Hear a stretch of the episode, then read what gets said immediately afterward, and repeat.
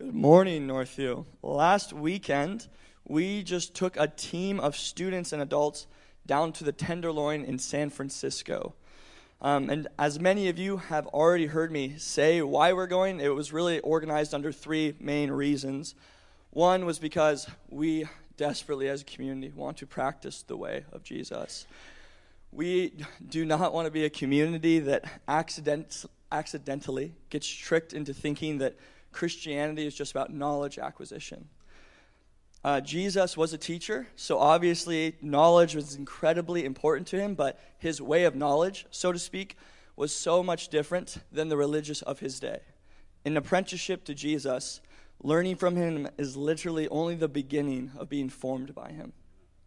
In Jesus' way of knowledge, knowledge must actually change you. Otherwise, it's useless. And I think we actually intuit that pretty odd. If knowledge doesn't change me, it's pointless.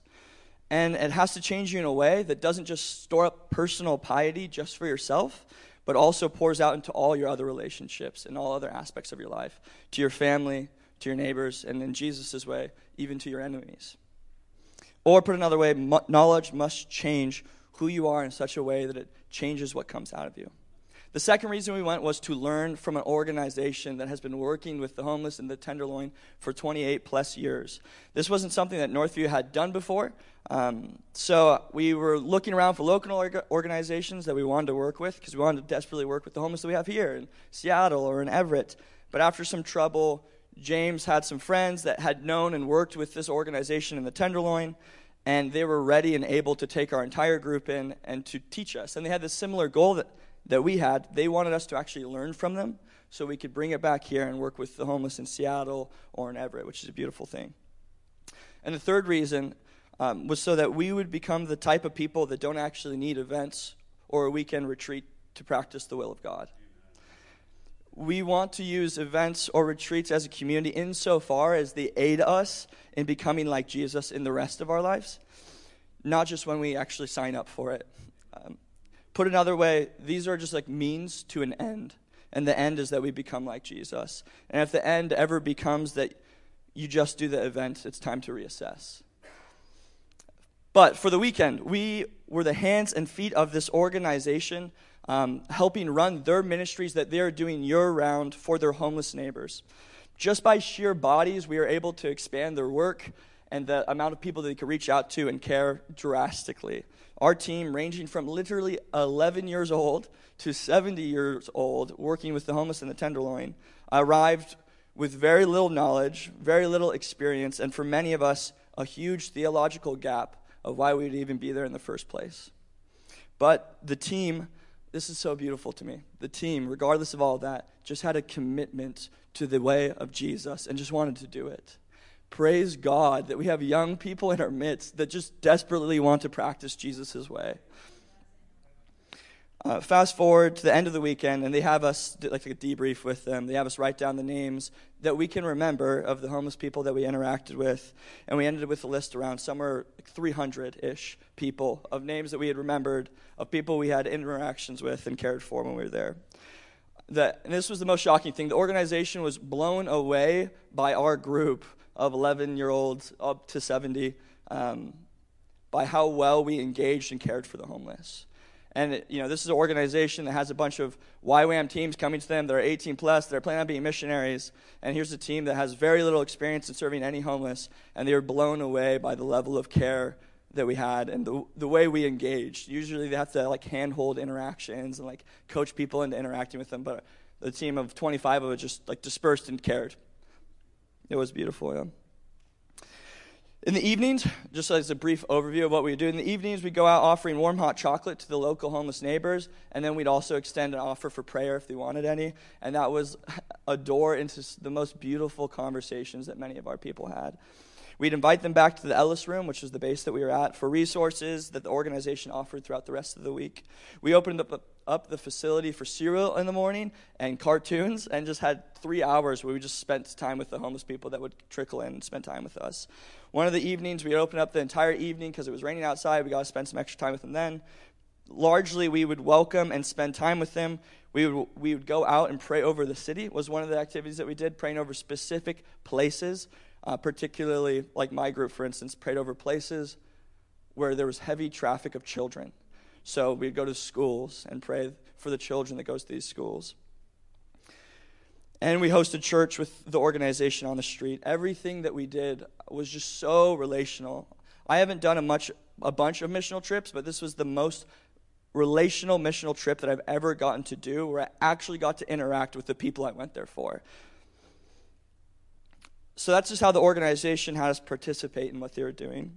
Ultimately, this organization's team is just a tiny group of people that are trying to live by the power of Jesus' Spirit in an incredibly dark place. And that wasn't my assessment. Three of the people that I talked to that I had long-form conversations with, homeless people, I would get to this point, what do you think about the Tenderloin? And all of them used this exact word, evil. And a lot of them would use the word, it's so chaotic out here. So it's a few people, the Spirit of God, surrounded by evil.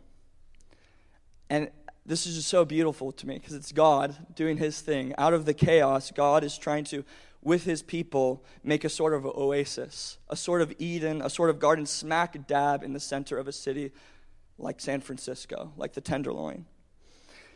These people partnering with God are trying to bring the kingdom of God to a place that most people have simply abandoned.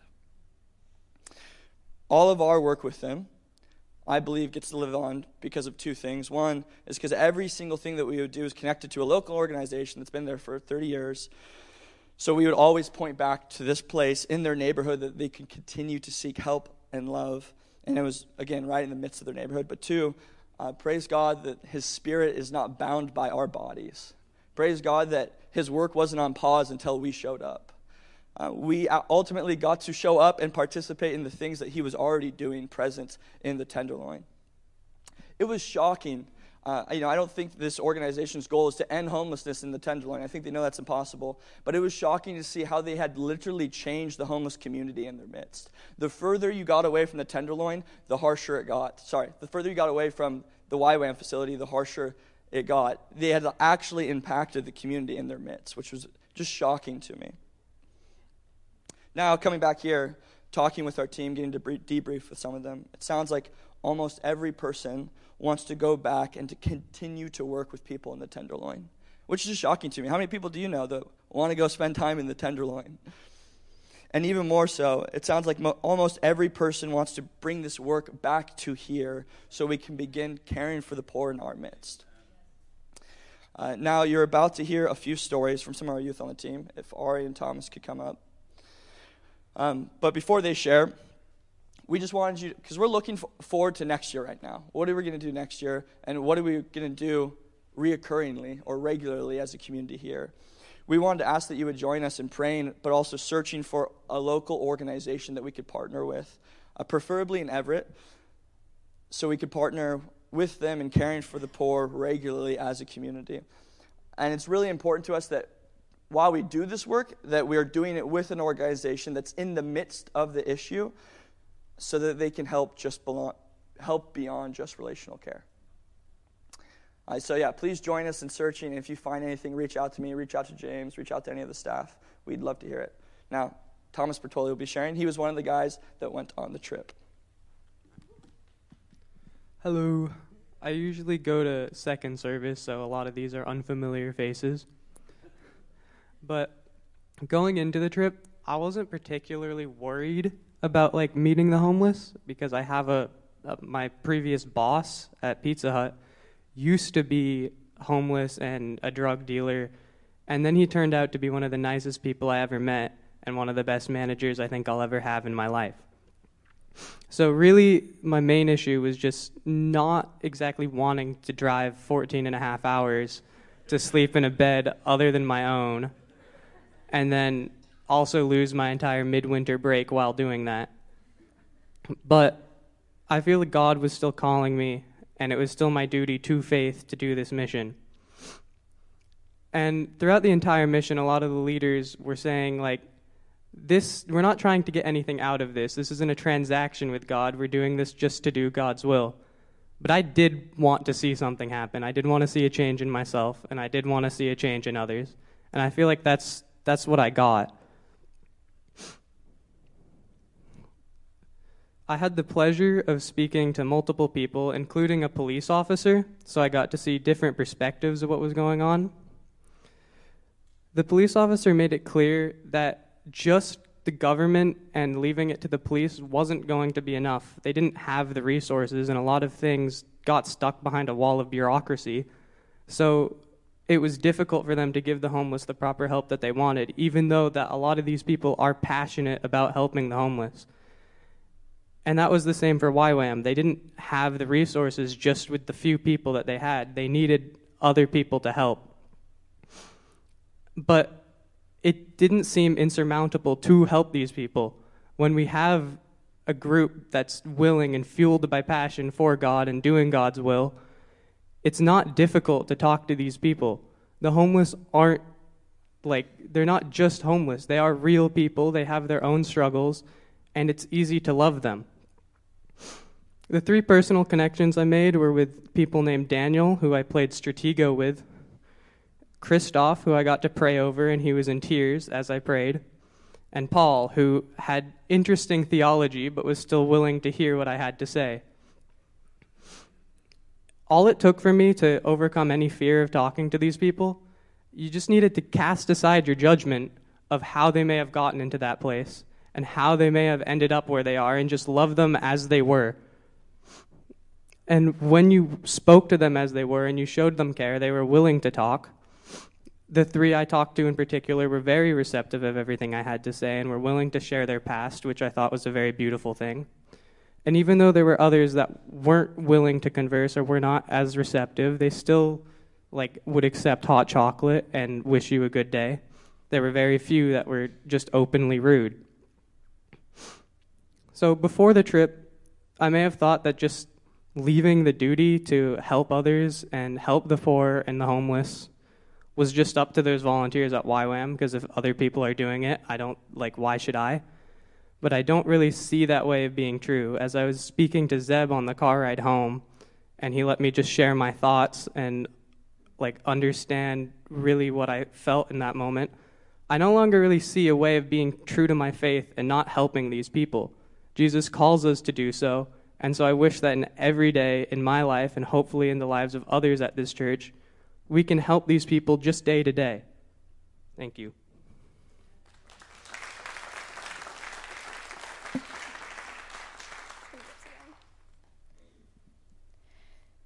Going into this missions trip, I had no real idea of what we would be doing. I had never worked with or even been around homeless before, and I had no experience doing missions trips, so I was nervous. Before arriving at church Wednesday, I struggled through emotions of fear and anxiety while packing my bags at home.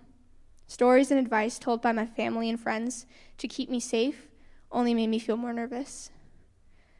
Once we finally arrived in San Francisco and pulled up outside of the YWAM building, my dad told our car to stay inside and wait for him. I looked out the window and saw tents lined up along the wall of YWAM.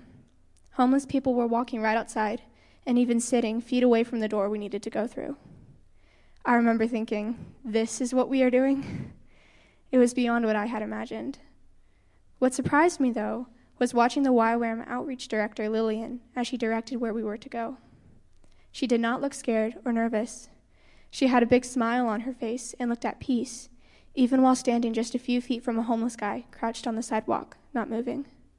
I wondered how she could be so calm. Later Friday night, we had an orientation which described exactly what we would be doing. It was called Hot Chocolate. The whole point was to walk around the Tenderloin district with jugs of hot chocolate and ask people if they wanted a cup and have a conversation with them. I was scared not only of them, but of saying something off limits. During that night, I watched James Lunn, who was our leader for that night, interact with them, give them the cup of cocoa, asked their name and if they wanted prayer. He set an example for us to follow and showed us we did not have anything to fear. When all the teams came back from doing hot chocolate, I realized I had had fun. Over the weekend, I found my view of the homeless changing from being terrifying and worth ignoring to being able to have a conversation with them, looking forward to seeing them the next day, and reaching a point of familiarity where they were wishing us a safe ride home, wanting hugs, and thanking us for coming out. By the time we left, I realized I felt at home in a kind of run-down building in the middle of the Tenderloin.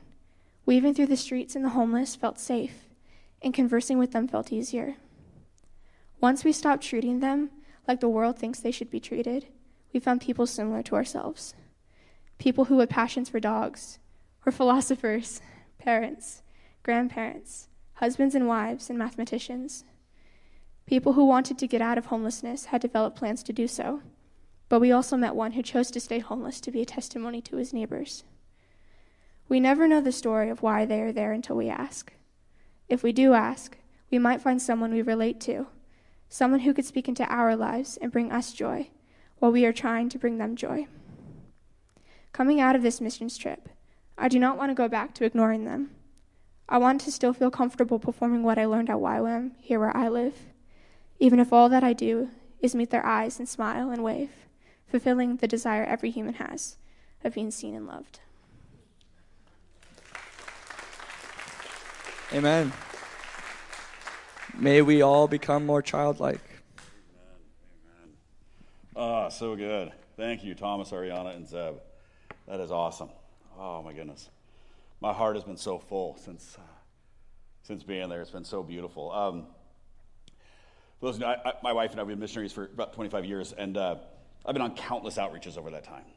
And this was honestly one of my favorites, to go with kids from 11 to 70 and to see them so beautifully engage in a community that's often just ostracized and marginalized and not considered.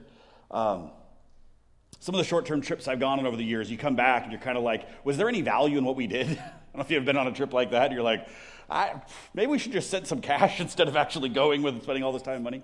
Some of them kind of feel like that, and this one was absolutely the opposite of that. Every aspect was so beautiful.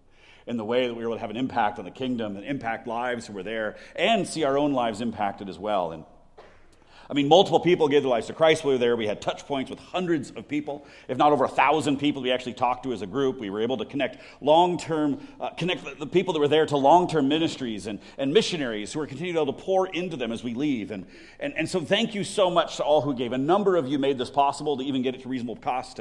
They'll do that by giving. Thank you for doing that. And thank you for the parents here that were willing to send your kids and had the courage to send your children with us and to release them onto this. We say thank you so much to you as well. For the drivers and those that came along. It was so beautiful.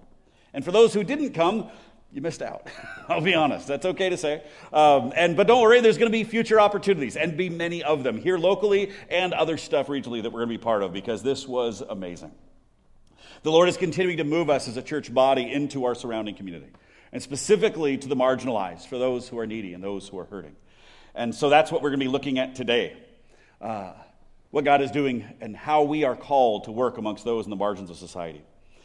In the coming months, we're going to look a lot more at this. With really coming back, it was to go and see, Lord, what do you want to do? And now coming back, we're starting to reassess, okay, Lord, how is it that you want us to engage more specifically? So it's not just random attempts, but something strategic that partners with local organizations that actually builds and has long-term impact, as well as enabling our body to have opportunities to do that will then foster personal ways of life and change. And so we'll be talking a lot more about that coming up. But that brings me to today's message, where we're talking about Acts chapter 15, or possibly chapter 11, as you'll see. I told you I was going to pick up the pace, didn't I, after I did four weeks on one verse in chapter 1. And so now we're jumping 14 chapters. We're going to go through quickly. No, we're actually going back to chapter 2 next week. We're jumping to 15 for a text I'm looking for. So, but after spending the week living and spending time amongst those that are on the margins of society and the poorest of the poor, I wanted to speak of it from Scripture. And while there's over 2,000 verses in the Bible that address the reality of poverty and the needy and those who are hurting, Acts chapter 15 is the great starting point, as it's the centerpiece of the book of Acts that we're in right now. And so a quick bit of context as we enter into this text. So in the coming chapters from 1 to 15, what we're going to see is that the disciples are partially obeying Jesus' command back in chapter 1, verse 8, where remember he told them, you will be empowered by the Spirit when you go into Jerusalem, Judea, Samaria, and to the ends of the earth. They partially obey it because they get the first part, Jerusalem. but they really don't want to do any of the other parts, right? And in fact, they avoid it. They have a deep amount of, as we'll talk increasingly about, pride and prejudice and racism in their heart against the Gentile people and the Samaritans. And so they avoid the rest, but they just stay in Jerusalem, and in Jerusalem only talking to fellow Jews. And so God raises up this man named Paul. Saul at the time, Paul calls him as the apostle to the Gentiles. And as he begins to reach out to the Gentiles, not everyone celebrates. A ton of people, even some of the chief leaders of the church, are really angry about this because they don't believe the gospel should go to Gentiles. And if it does, they need to be circumcised. They need to become Jewish and follow the Jewish law if they want to receive the promises of God. And so Acts chapter 15 is the center of the book of Acts. It's kind of like the climax of it as everything is made understood in this chapter. It begins this way in verse 1. While Paul and Barnabas were at Antioch of Syria, some men from Judea arrived and began to teach the believers. Unless you are circumcised as required by the law of Moses, you cannot be saved. Paul and Barnabas disagreed with them, and arguing vehemently. Finally, the church decided to send Paul and Barnabas back to Jerusalem, accompanied by some local believers, to talk to the apostles and the elders about this question. So the leaders of the church call Paul back to Jerusalem to give an account of how God is moving amongst these heathen Gentiles, because they didn't even know if God could really do this. And we'll see as we walk through Acts how deep that prejudice is, that they still couldn't figure this out, despite the entirety of the Old Testament, despite what Peter had, these incredible revelations. It still didn't get through their heads, as we're going to see. And so they call Paul back and say, is God really doing these things? Is this really God? And in that process, they finally actually celebrate. They go, wow, God actually loves the Gentiles. Who knew? The entirety of the Old Testament, for one. But who knew? Right? Who knew God actually did that? And they're just blown away. And so they say, we release you. And they send them out and they say, go and keep doing that. It's a massive deal as God's heart is proclaimed from all the apostles that God is actually comes to the Gentiles world as well, right? And so this is that major moment. And back in the book of Galatians, chapter 2, Paul recounts this story. And he refers back to this meeting, and he describes what happens, that they encouraged him to go reach to the Gentiles. And he says they only had one requirement of him. Now, a quick side note here for my fellow Bible nerds. This is why I said Acts chapter 15/chapter 11, because what we see here in chapter 2 of Galatians, we're going to look at in a second, different scholars have different views of whether this is a reference to Acts chapter 15 that he's talking about, which is the Jerusalem Council, or whether it's a reference to Acts chapter 11, which was the famine visit that Paul made, right? And so there's different debates upon that. I'm quite convinced it's chapter 15. If you're a fellow nerd like me, you want to talk about it, I'm happy to discuss why 15 or 11, doesn't matter, but it doesn't change the substance of what I'm saying, or even the point of it. Just want to throw that out. I can be wrong. In fact, I think it was just 2 weeks ago I stood up here and I had like a brain fart while preaching, and I attributed Mary Magdalene to being the mother of Jesus. Some of you may have caught that. I know many of you did because I appreciate all the gentle emails and texts and conversations, which brought me incredible joy. I enjoyed it because it affirmed to me the incredible biblical literacy in our midst that people were able to pick up on. That's a beautiful, wonderful thing. And everyone was gentle. I appreciate it. Most people were like, James, I don't want to make you feel bad. I want to be one of those email people. And I get it. I thank you so much. I genuinely appreciate it. But yes, I can be wrong, and I was in that case, and often am. So, okay, side note over. So, in Galatians 2 now, Paul is talking about how the apostles are releasing him to go reach the Gentile world, to preach the gospel. And he says, now, when they do that, he says, there's one thing they told me to focus upon. One thing. It could be anything. Like, think of all the things that you would add on. Say, really focus on this one thing. So many doctrines that you could hammer in of atonement or eschatology or the rapture, all sorts of stuff that you could say, this one thing is so important to remember. But Paul says there's one thing that they emphasized. Galatians chapter 2, verse 10. All they asked was that we should continue to remember the poor, the very thing I had been eager to do all along. This is the one thing the apostles said must accompany the gospel, the one thing they must focus upon. The only thing that they emphasize that he must do is he takes the gospel out, which at that point the apostles were refusing to do. They would not leave the city. The one thing, remember the poor. That's it. Don't forget it, they say. As you tell people about Jesus, they say, as the Spirit does signs and wonders all around you, as people come to Christ, that's awesome. But don't forget the poor. And look at Paul's response. Does he say, wow, I mean, that's a great point. I never thought of that. where you say, wow, I mean, if I have to, I mean, I guess I can add that in if there's room or time. But you say, what do you think I am, some like social justice warrior, woke socialist or something? I'm not going to do stuff like that. No, what does he say? Of course I will. Duh. That's the one thing I've been focusing on already.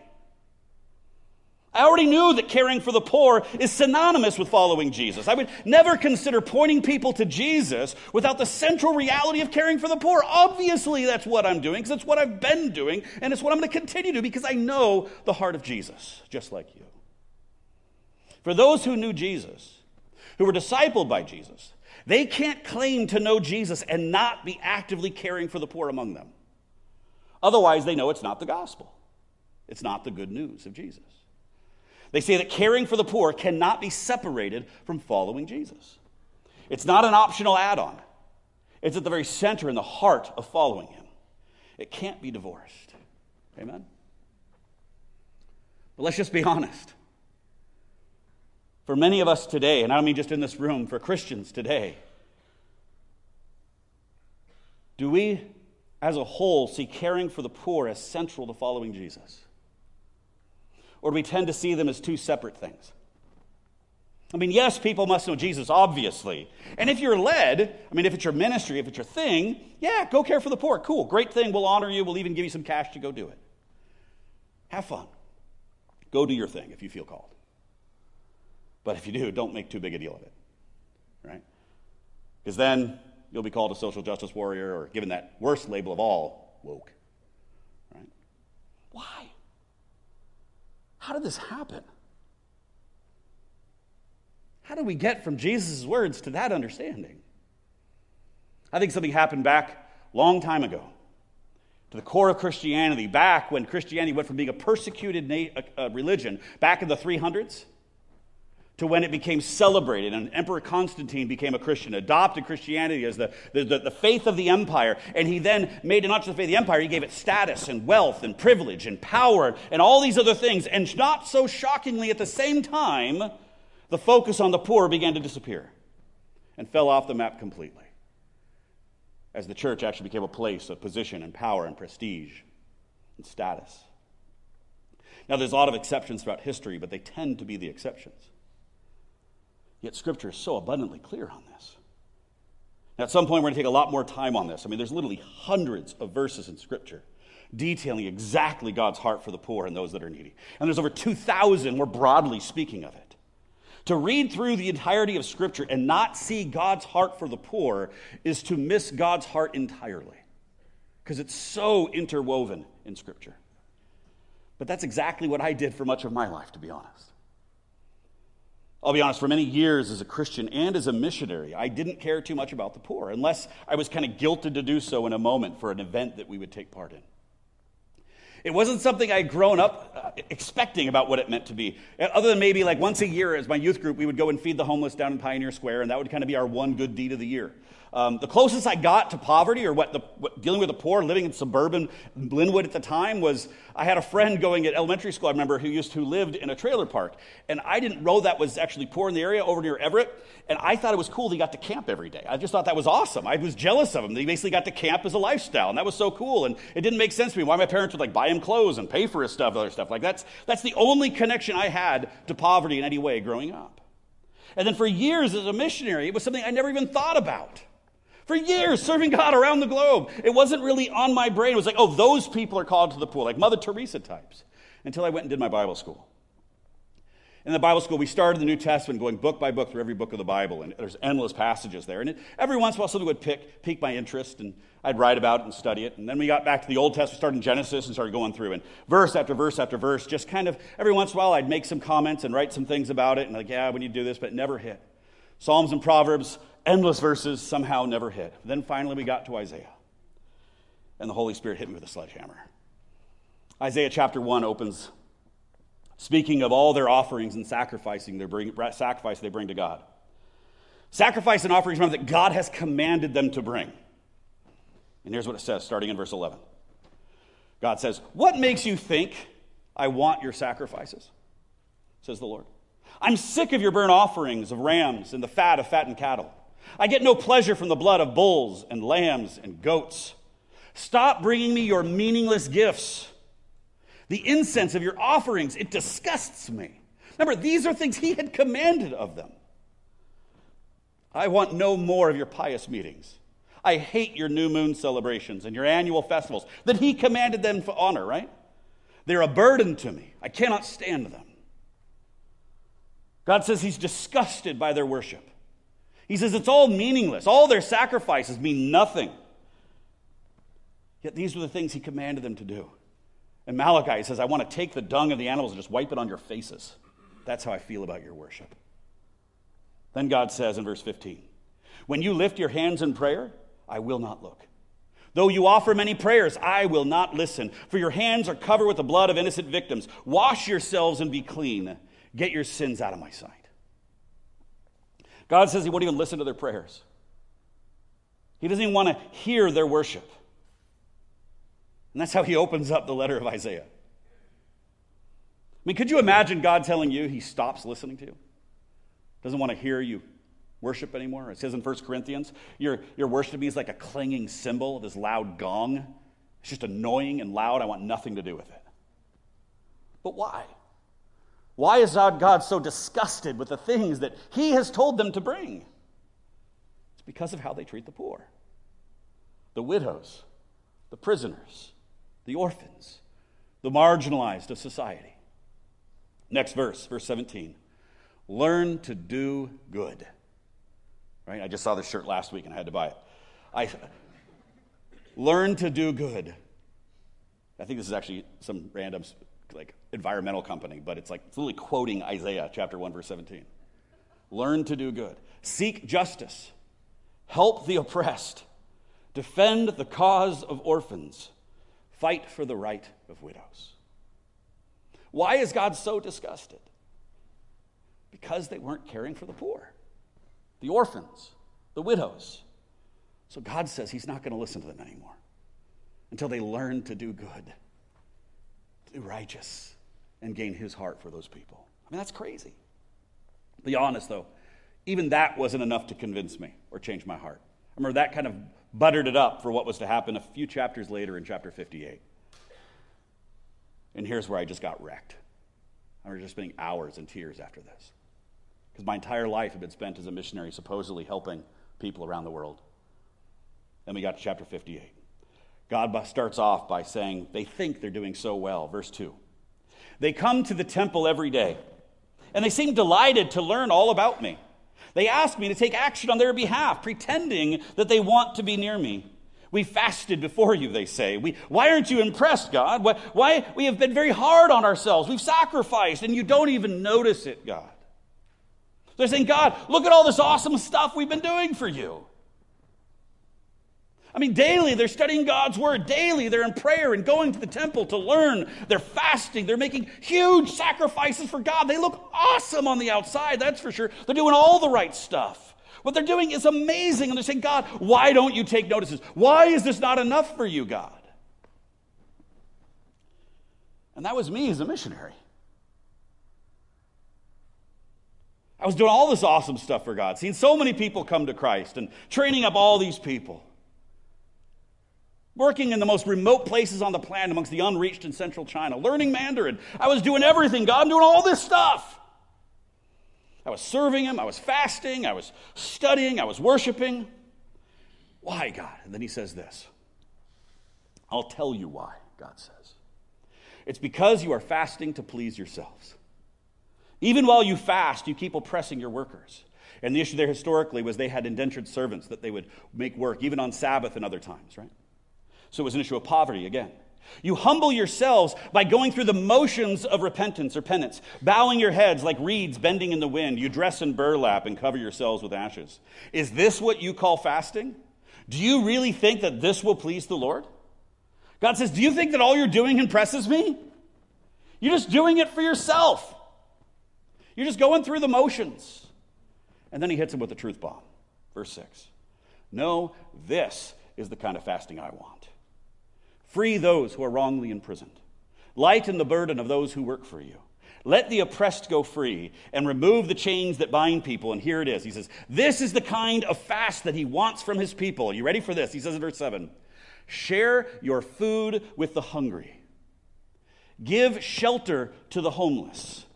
Give clothes to those that need them. And do not hide from relatives who need your help.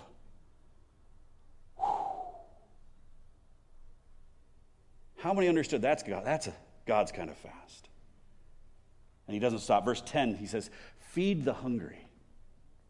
And here literally what he's saying in the original language is offer your life, offer your being, spend yourself on behalf of, pour out yourself on behalf of the hungry and help those in trouble. Now here in verse 10, it's not about giving money as he's referring to.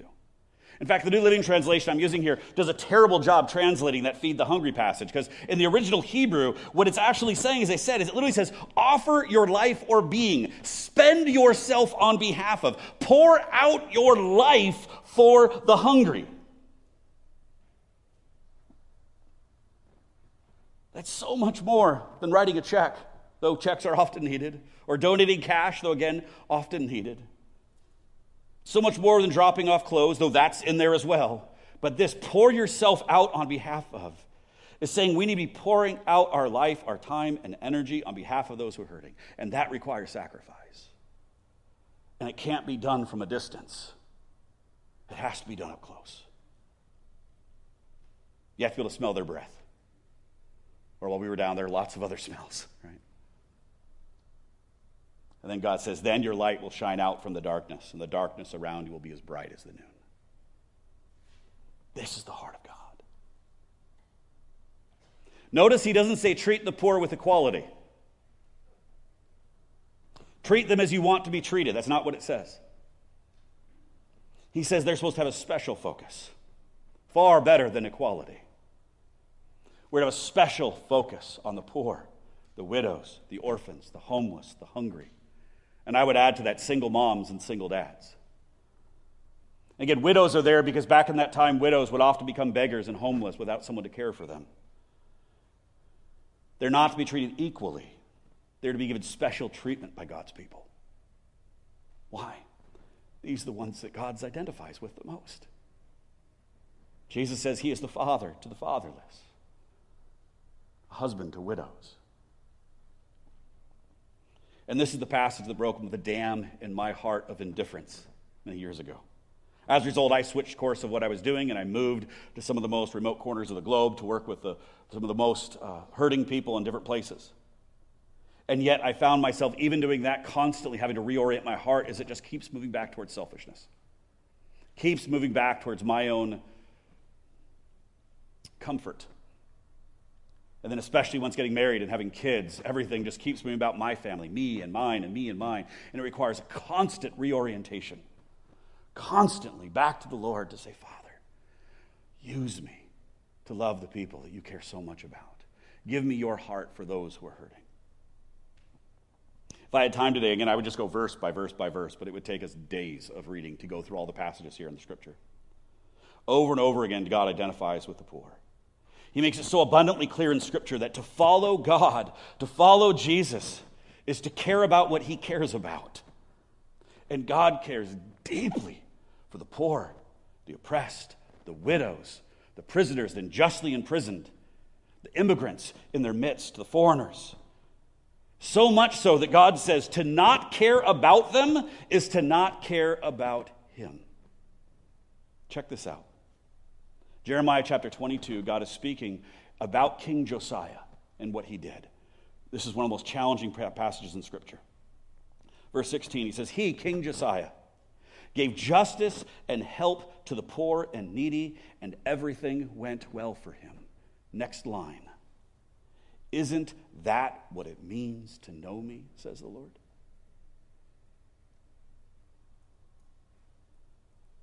God says to know him is to care for the poor and needy. To not care for the poor and needy, then, is to not know God.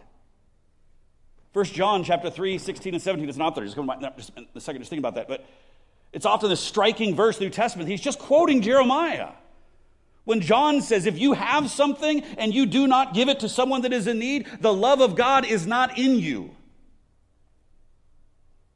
They're linked in the gospel. Do we get that? This is not a message to condemn or bring judgment or guilt or shame or anything like that, because those guilt, condemnation, shame are short-lived. They may change a behavior once, but then the guilt goes away and so does the behavior. So this is nothing about shame or condemnation or, oh, we're terrible or anything else. I mean, many of us in this body are doing awesome, looking out and seeing so many of you I know are, your lives are devoted to caring for those who are hurting, and it's beautiful. Looking out, and there's so many here that are foster parents and other things that have cared and loved and adopted. There's so many beautiful people in our midst. I mean, all of you are, but there's so many things people are doing right now, engaging this so beautifully, and that's awesome. So this doesn't say we're doing it wrong, but I constantly need this reorientation myself. For us to ask, in what ways have I ignored God's heart for the most vulnerable? Where has my heart grown calloused or indifferent or apathetic for the hungry, the houseless, the widows, the orphans, the immigrants? Where have we hardened our hearts, maybe intentionally or unintentionally? Do we see a central part of following Jesus is to sacrificially pour ourselves out on behalf of those who are hurting and the needy and the poor? I mean, it's inconvenient. It's a lot easier to write a check. Though again, we still need to write a lot of those. It takes sacrifices of time and money. It often takes dealing with the fear and the pride that we may have, addressing the prejudices within our hearts.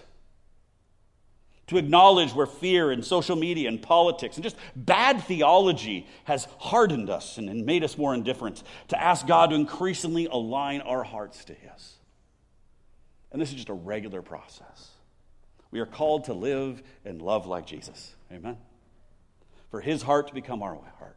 For His ways to become our ways. And for those He cares the most about to be the people we care the most about. Amen? I'm going to have two more people share as we wrap up today, about their experience. So first, Ryan.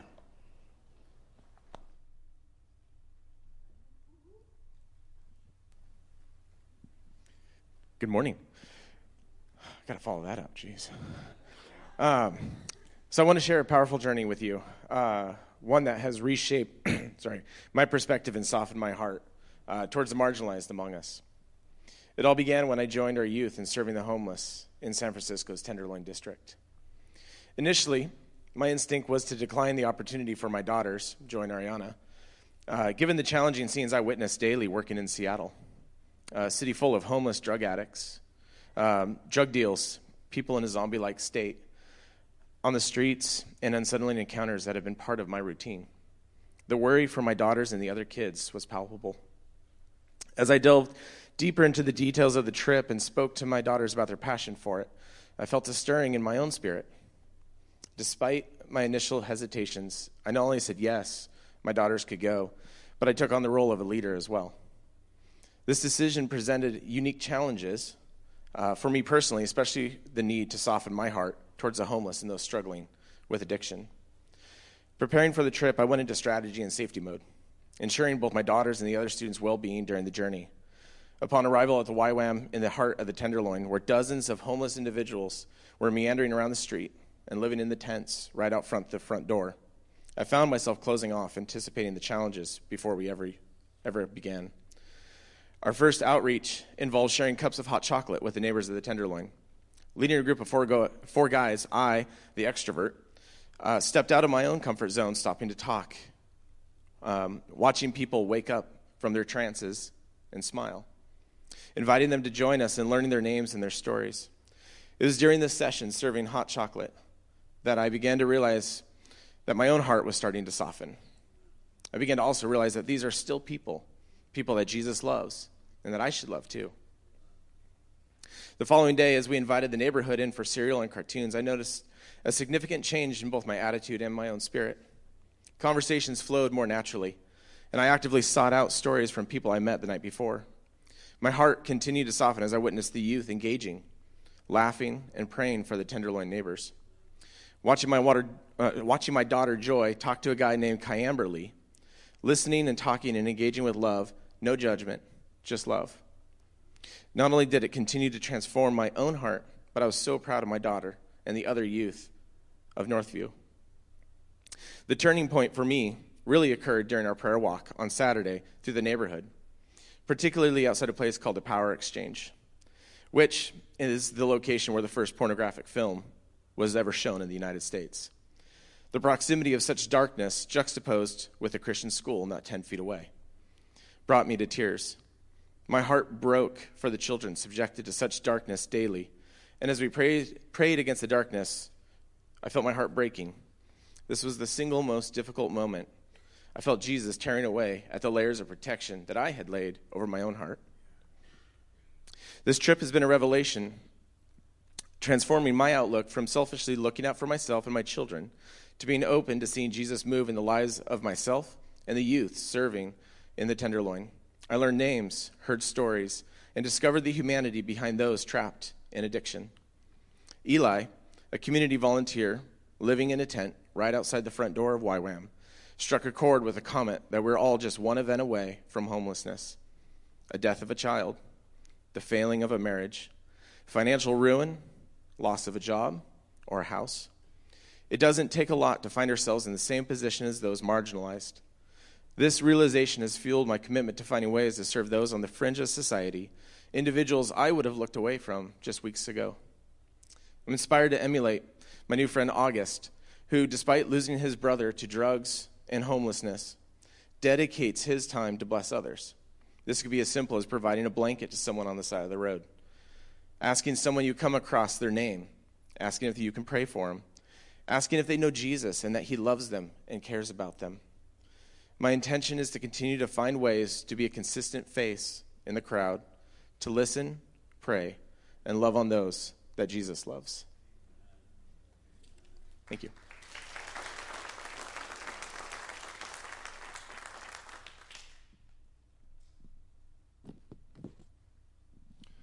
Good morning.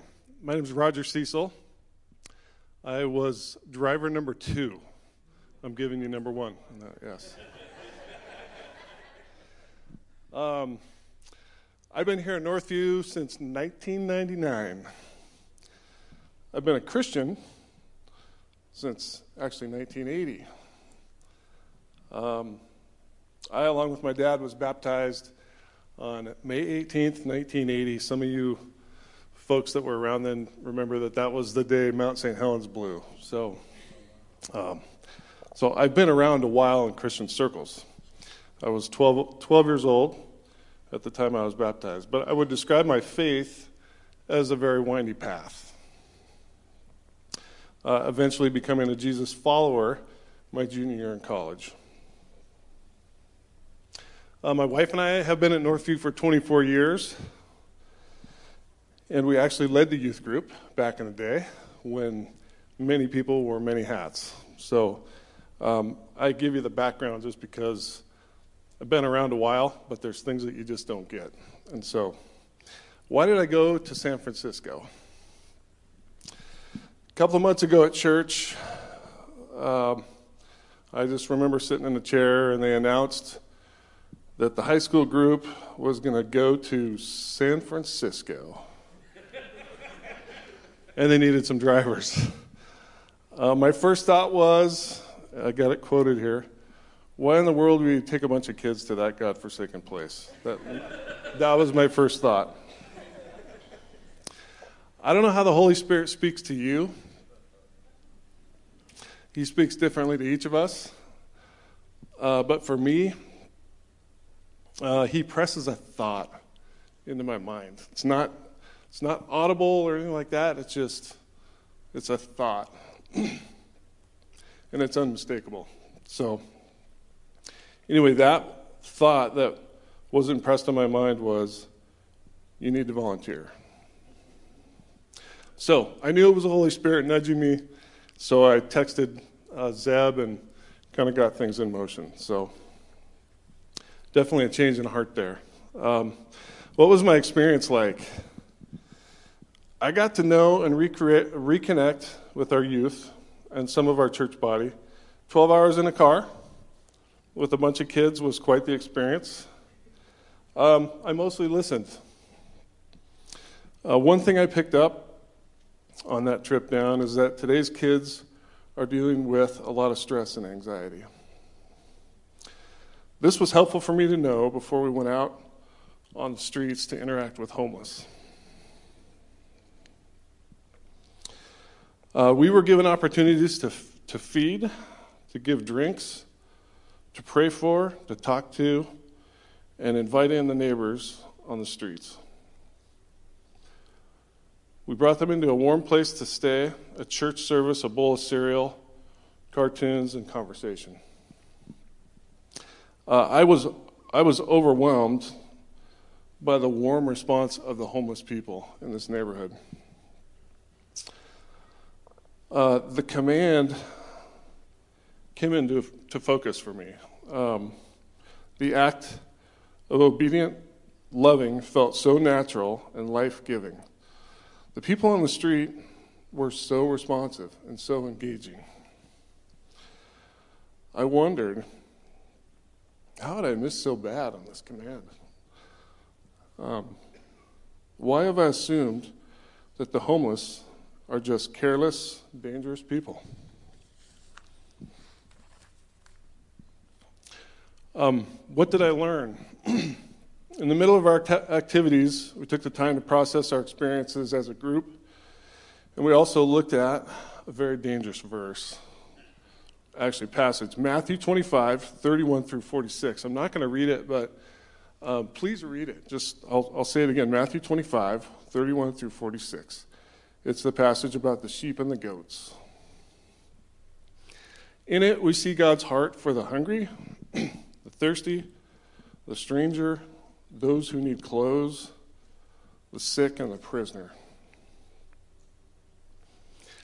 We saw hungry, thirsty, strangers, those who needed clothes, and the sick in the Tenderloin district in San Francisco. Jesus' statement about these people is this.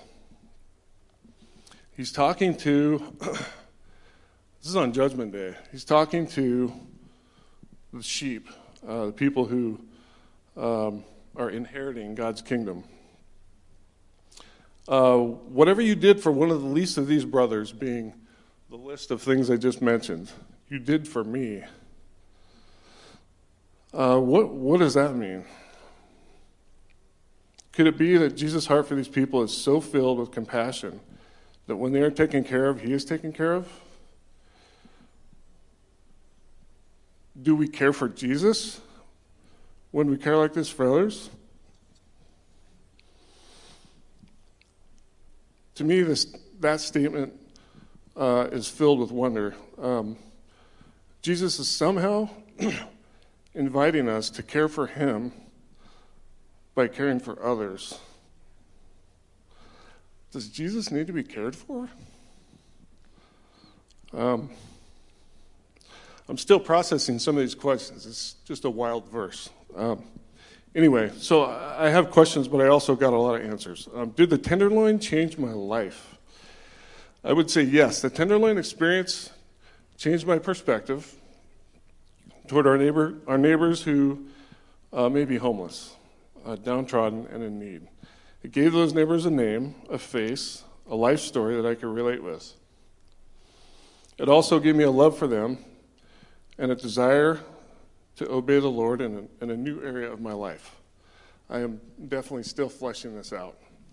I'm an older guy, and it takes a little more to change me. So, as I take this new perspective home with me, I think about my hometown, Bothell. In Bothell, my needy neighbors are often on freeway exits, street corners, and grocery store entrances, or they are homeless encampments that you hear about on the news in Seattle. I have a little analogy here. I'm a football guy for you football fans, and my thoughts are often framed by my sports experience. I know my friend Leanne that I met on the trip here, she hates sports, but Leanne, there's some good things about sports. I currently have what we call a defensive mindset about this issue, about the homeless. I read the Matthew 25 passage and I agree with it. And I agree that someone should be taking care of these people. But because I don't individualize it, I'm constantly caught off guard when encountering an occasional, quote, beggar, because I'm either late for a meeting or don't have pocket money, or I shouldn't give recklessly to those who will just spend it on drugs. So I move on, having defended off the urge to help out in a meaningful way. To obey this truth with an offensive mindset means giving thought to and prayer to what I can do to take care of these neighbors. It might mean that I and some of my friends would identify the needs of these people to determine where they are, when they're there, and what would be most helpful to them. We might make a plan to help them on purpose. Amen. So this is being offensive-minded. I'm still praying about this and talking with a lot of folks at Northview, but it's something that's on my heart and is at the forefront right now. So a couple lessons to pass on to you from this trip. I learned to be generous-hearted with my help to those in need, instead of being skeptical that my efforts could go toward a fraud or being wasted on a con artist. I freely gave and listened to these people, whether they needed it or not. I was willing to be taken advantage of, even. It freed up my heart to be filled with grace. And lastly, if the Holy Spirit is unmistakably nudging you in your heart, step out of your comfort zone. For heaven's sake, step out. He will use it to teach you new things. He will use it to bring you new friends. He will use it to grow your faith, and he will breathe new life into you and into Northview. Thanks.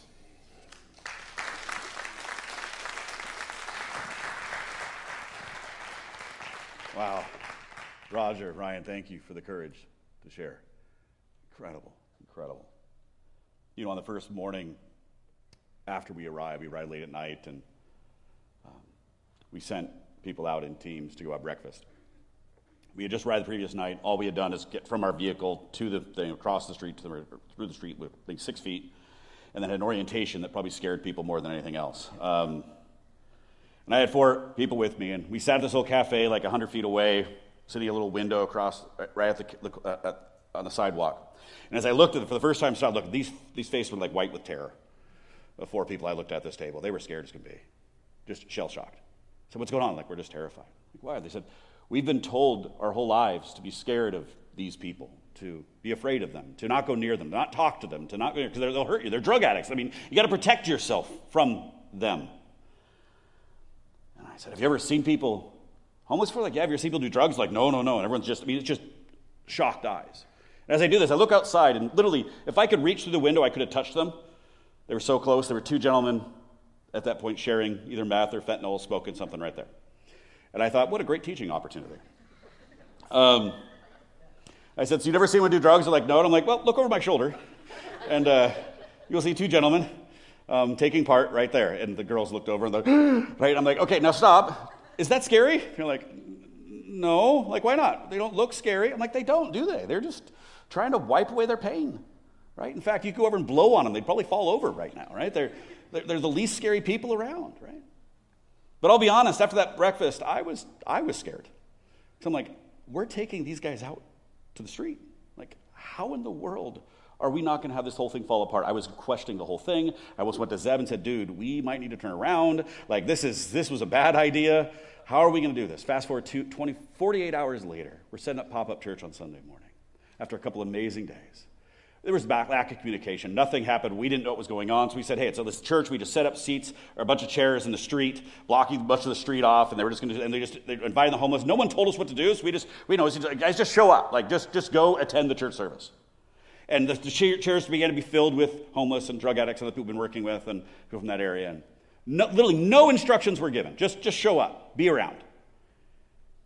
As I began to watch our people, including the ones who had been at that very table with me, were moving out on their own no one telling them what to do, and pursuing those in the chair, some who were just falling out because they were so high at the moment out of the chair, and pursuing them in conversation. I had tears just welling up my eyes. I just started shouting out gratitude to the Lord as we worshiped, and just tears streaming. I was just like, Lord, people who were just terrified 48 hours ago are now voluntarily pursuing the same thing. People with massive hearts of love, under no compulsion, but sheerly the delight of the love of Christ for those who don't know him. Jesus, may we all be more like you. That's a heart for us as a church. That song we sang today, and we're going to sing again in just a minute. Holy Spirit, make me more like Jesus. Make me in your image.